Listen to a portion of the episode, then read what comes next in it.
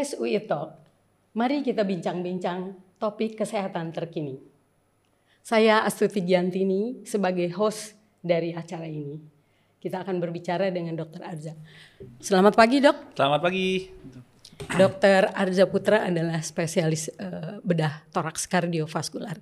Pagi ini saya lihat di berita bahwa RSUI sudah bisa uh, melakukan operasi dengan minimal invasive surgery. Uh, saya ingin tahu sebetulnya dada cekung itu apa sih, Dok? Baik, terima kasih, Dok. Saya jelaskan ya.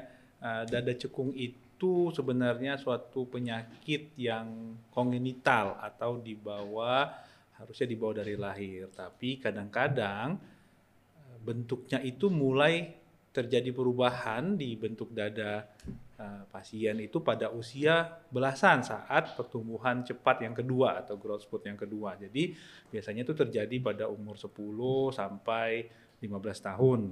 Ya. Kadang-kadang umur 17 tahun juga kelihatan tuh dadanya kok makin lama makin masuk ke dalam gitu. Kok saya nggak sama dengan anak-anak lainnya karena pada saat itu kan pada saat usia pubertas itu anak-anak mulai merasa wah ini kalau uh, setelah berolahraga, berolahraga dia mau tukar baju kok dada saya seperti ini ya kok beda dengan teman-teman yang lain?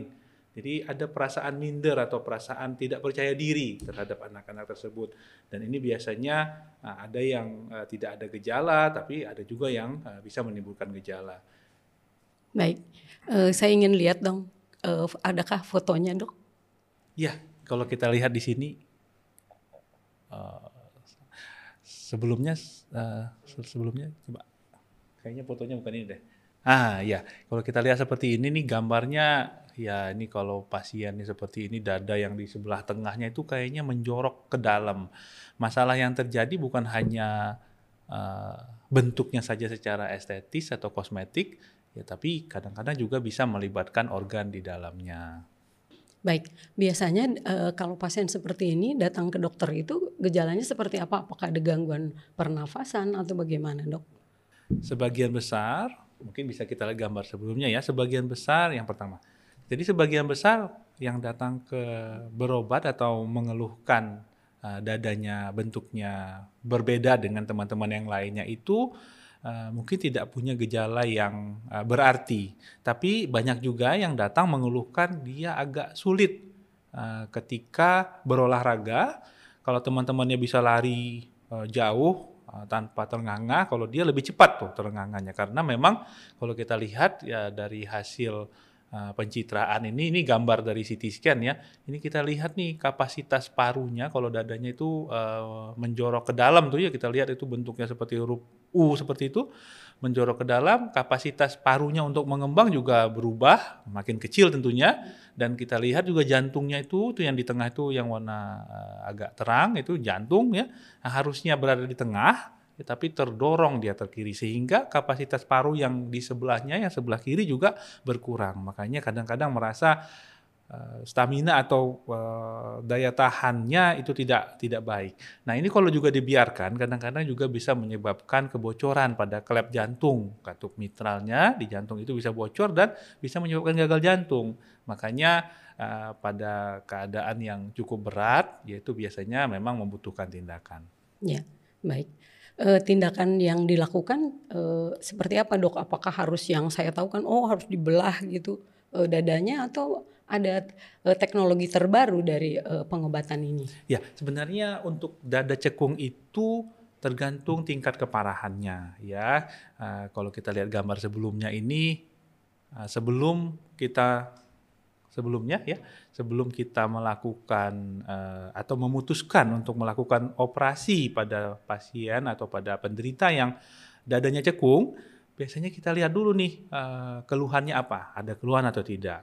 Dan kadang-kadang kita juga harus mempertimbangkan ke tingkat keparahannya. Tingkat keparahan dada cekung itu ditentukan dari ini yang kita sebut dengan Haller Index dan biasanya kita anjurkan untuk melakukan CT scan dada itu bisa dilakukan di RSUI tanpa kontras jadi sebentar itu langsung hmm, jadi hasilnya okay. ya uh, dari CT scan ini bisa kelihatan nih uh, jarak antara dada yang terdepan dengan uh, dada dari samping kiri dan kanan Baik. jadi dihitung maksimum uh, diameternya kalau diameternya itu lebih dari 3,25 hmm. artinya ini memang kasus yang berat. Ya. Nah, pada kasus yang uh, ringan atau sedang ya di bawah 3,25 kemungkinan kita masih bisa melakukan uh, exercise ya karena ini kan hmm. anak-anak masih dalam masa pertumbuhan. Ya. Masa pertumbuhan, masalah ini terjadi karena tulang rawan antara iga dan tulang dada itu pertumbuhannya memang agak berlebih gitu ya. Sehingga kadang-kadang ada yang maju ke depan namanya dada burung atau pectus carinatum Sedangkan pada pasien yang seperti ini namanya dada cekung atau pectus excavatum. Oke, okay.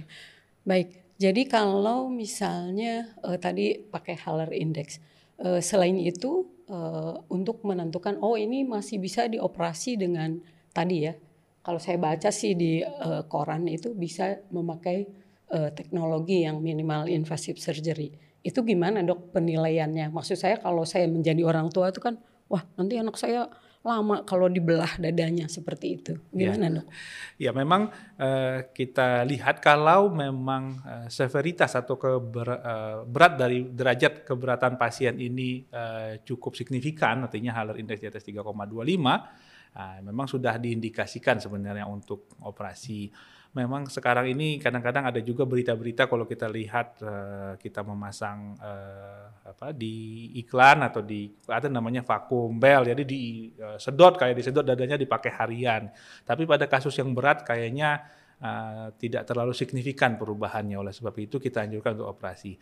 Jenis operasinya sendiri sebenarnya ada beberapa jenis ya. Tapi yang paling banyak dilakukan di dunia ini ada dua jenis ya yang uh, invasif, cukup invasif kita sebut dengan ravage prosedur ya. Prosedur ravage ini melibatkan uh, dadanya kita belah ya itu memang agak serem ya kalau dada dibelah belahlah dadaku itu memang susah itu ya.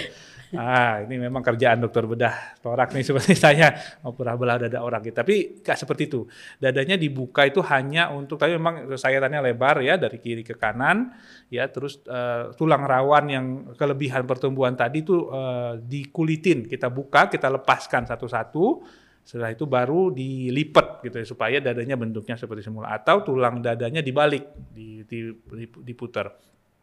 Tapi memang tindakan itu uh, sayatannya kelihatan cukup besar dan oleh sebab itu dengan uh, rasional tersendiri uh, ada seorang uh, ahli bedah dari Amerika bernama Donald Nass.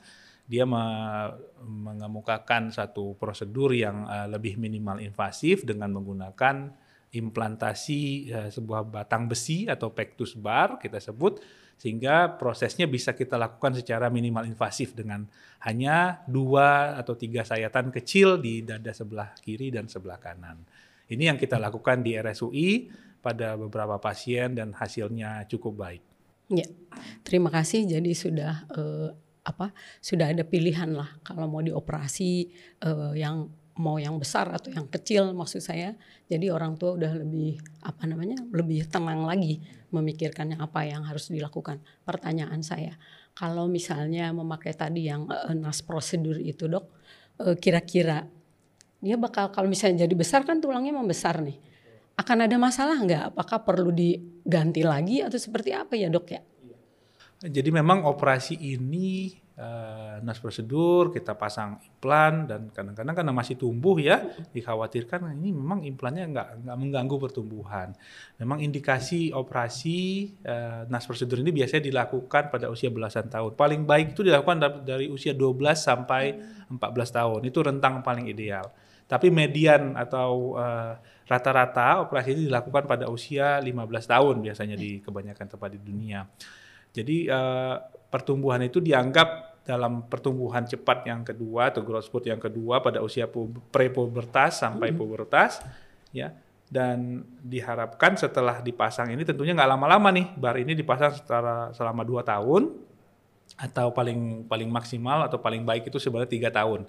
Setelah tiga tahun ini kita lepaskan kembali Hmm. Nah, ya kita punya teknik sendiri sebenarnya supaya bentuk dinding dadanya tidak berubah nih. Karena kalau ada sesuatu di tengah, kalau kita tumbuh nih seolah-olah nanti uh, yang kita hindarkan bentuknya kan seperti uh, gelas apa uh, jam pasir gitu ya. Kayaknya cukup seperti ini ya. Itu bisa kita hindarkan. Jadi sebenarnya uh, jangan khawatir walaupun anak-anak masa pertumbuhan kita bisa mengantisipasi dengan uh, teknik tersendiri bagaimana kita membuat bar itu atau implan itu bengkok dan tempatnya itu tidak mengganggu pertumbuhan sehingga bentuknya juga akan akan baik nantinya. Ya, barangkali yang belum terjawab tadi itu uh, diulang lagi atau setelah itu barnya dilepas dan selesai gitu.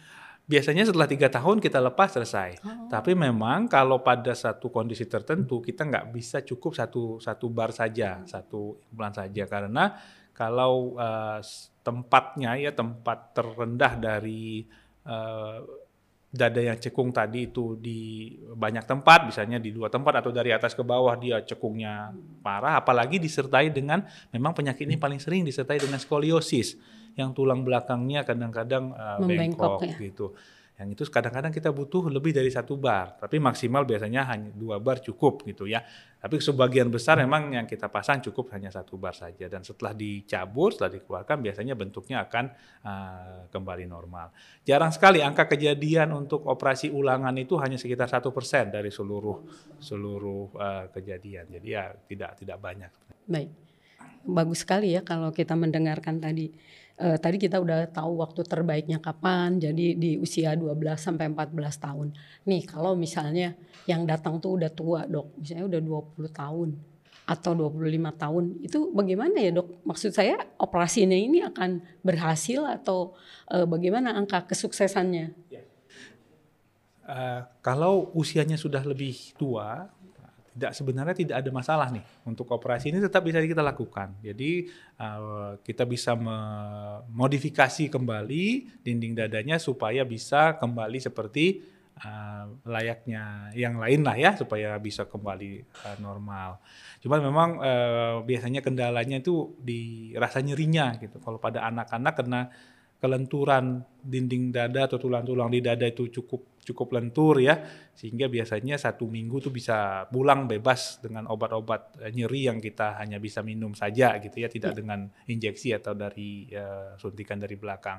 Tapi kalau pada orang yang lebih tua biasanya membutuhkan uh, anti nyeri yang uh, lebih lama dibandingkan anak-anak. Ya. Gitu perbedaannya. Mungkin, ya. Tapi tetap bisa dilakukan. Baik, mungkin karena perbedaan usia apa uh, perkembangannya ya. Iya, kelenturan ya. dari dinding dan Betul, Dok. Jadi ada yang bertanya juga kepada saya kira kira-kira berapa lama sih dirawatnya di rumah sakit gitu kan kalau kita membayangkan tadi yang membelah dada itu pasti lama.